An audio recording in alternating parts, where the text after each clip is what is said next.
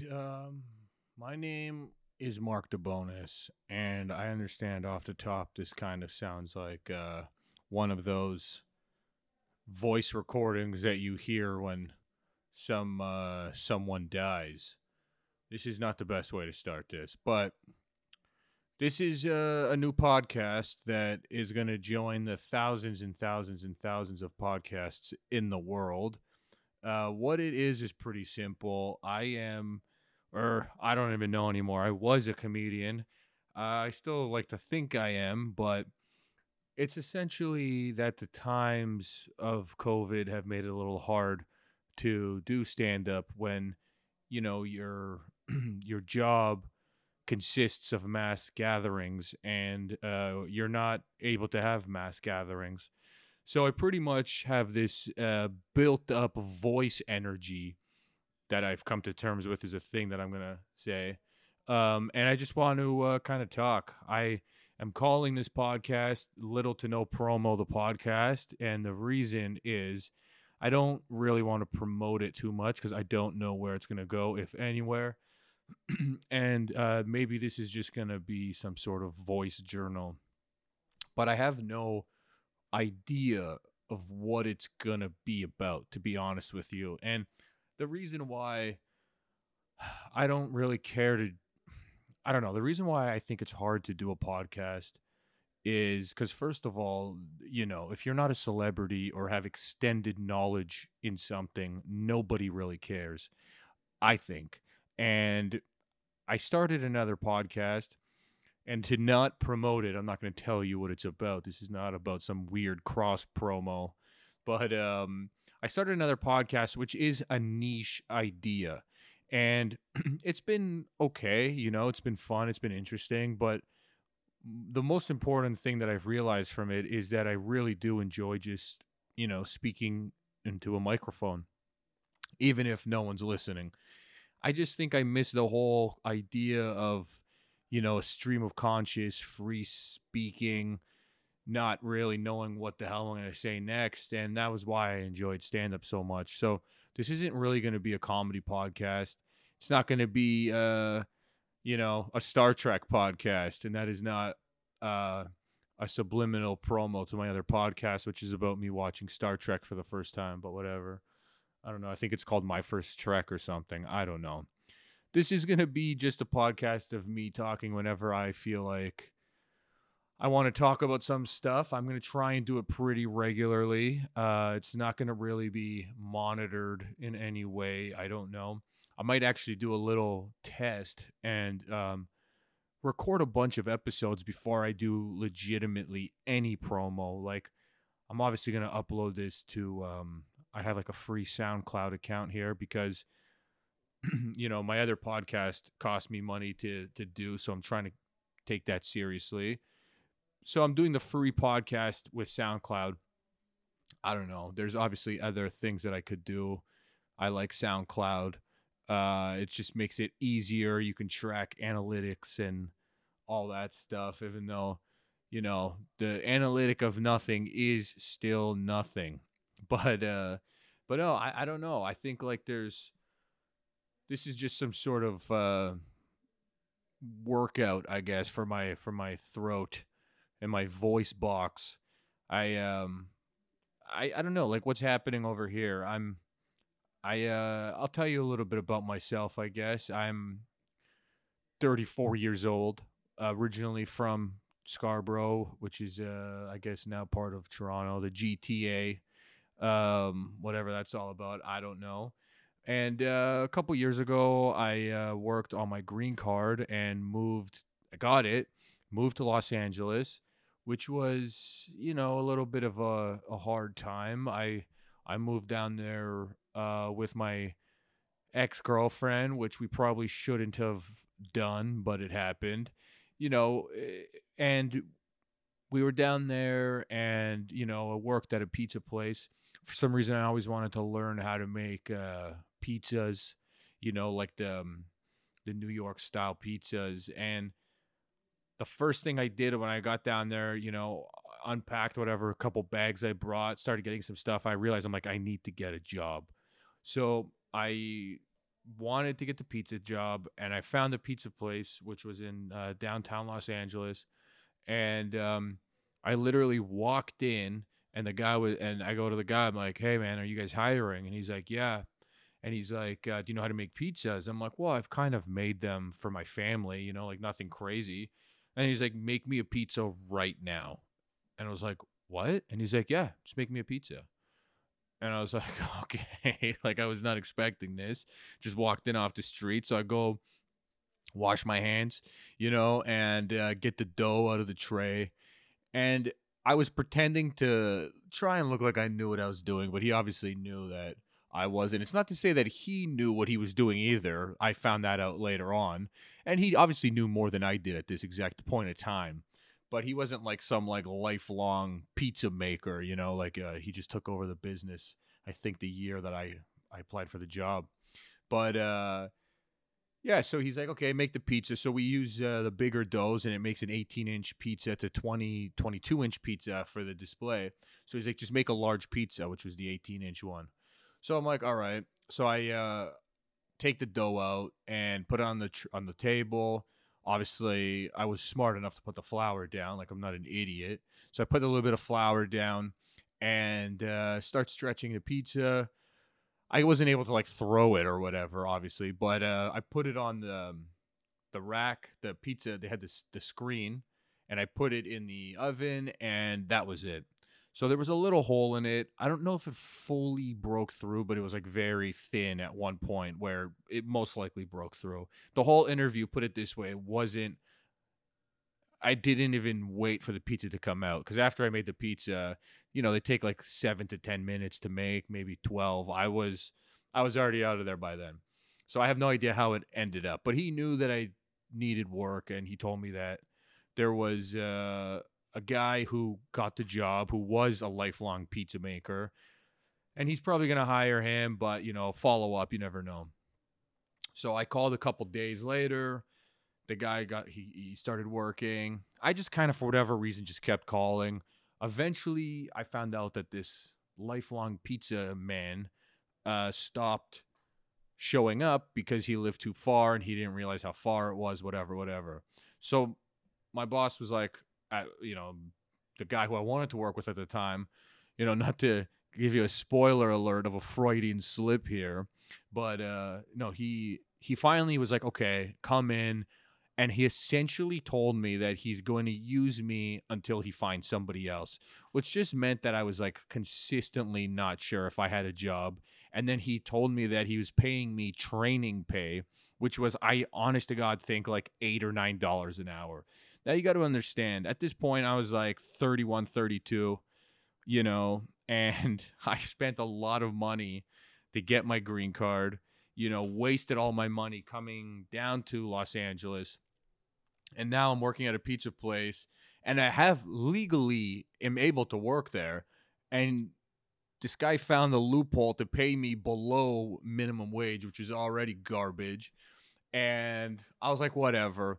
So I did it. I ended up working. I I'm not lying to you. I think 90 hours on training pay and I and he every day, every shift would tell me, "I don't know if you're to come back."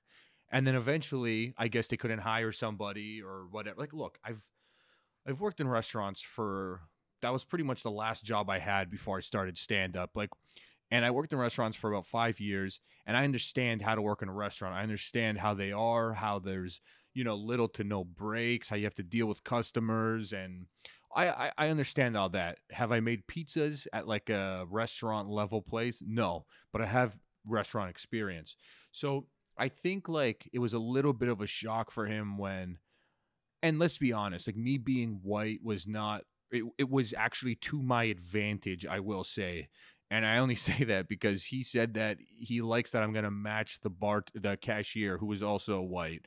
And um, I think he wanted to try and keep me, but he knew that I wasn't, you know, the best worker for making pizzas. Like he doesn't care if I know how to manage a restaurant. That's not what my job was. It was to make pizzas. Eventually, you know, you do anything enough, it starts to make sense. And I get better at it. I start getting better. Finally, he gives me a shirt. This was me being knighted into the Pizza Hood. of uh, this place. And uh, now I know I have a job. It was an amazing schedule 11 a.m. to 5 p.m. Uh, Wednesday at the time to Sunday, which is perfect, you know, when you're a comedian trying to uh, work because you get some you know, your shows are obviously at night for the most part, and to start at 11 a.m. and it was probably a 20 minute train ride, if that, if I didn't stop for a coffee. So it was the whole scenario was perfect. So I worked there for about a, a year, year and a half, and then decided to come back and uh, you know I had a tour in Canada. You know, did some stuff, did some film stuff, went back to LA. You know, did some more stuff, and then you know it was I I'll be honest. I didn't. I don't think I was socializing as much as I should have. You know, it's it is hard when you're, um, yeah, 34 and you know the quote unquote game of the industry to to play it when you know it and already went through it. And it's not that I went in there with any type of ego. It was just that I didn't care to socialize with people who didn't care about me. Like that that's the only ego I really did have where I'm not good at faking a conversation for months at a time just to get 5 minutes of stage time that really won't do anything. You know, it, it I don't know. Maybe I, I was looking at it wrong or whatever the case is. So it kind of sucks because last year I did my taxes and I realized that I wasn't socializing as much as I should have. You know, it was uh, seeing how much I spent on taxes was I was like, wow, like I really thought I spent a lot more because you know I didn't have a car. I was for a large period of time funding my ex girlfriend, which obviously costs a lot to fund somebody else, and then uh, taking Ubers, going to you know, the bar, going to eat, and I saw how much money I spent, and I was like, you know what, like this is supposed to be like my my career, you know, like I feel like it deserves at least two or three thousand dollars more a year of investment. So I'm just mad because this year was the year that I was going to be like going all out, you know, and and coming into the whole COVID thing. I had a tour booked with this awesome comic, and you know we were supposed. I already I did one weekend with him, and it went amazing. And then we were supposed to do. I don't know, four or five weeks uh, in different places in the states, and then you know working on some Canada stuff, and and it all just came to a halt, just like everybody else's life. So I understand that nobody cares about my sob story, even though I don't think this is really a sob story. I'm just telling you my story um, of why I'm here where I am right now, talking to you, whoever is listening. It might just be the one person I send this to who uh, won't even listen to it to begin with. And I will say on a side note, like I don't, like I'm not trying to be like all alt or whatever, but I don't care if people don't listen because the the fact of the matter is like yes i do want you to listen but i also understand because i don't listen to podcasts you know? I only have to listen to what i did just to make sure that i didn't screw something up or there wasn't some audio mistake you know? Uh, but for the most part i have never listened to a podcast. And that and that being said it's like part of the reason why i want to do this is to find people who do listen to podcasts you know? Uh, because there are some pros that I think I have that could make for a pretty good podcast, you know. Uh, but there's also a lot of cons. Like I'm not good at the whole networking side of it. Like I can network if it's not mine. You know, like if you come up to me and you're like, "Hey, Mark, look, man, I got this podcast. I'm gonna pay you every week to do promo and just get the word out there."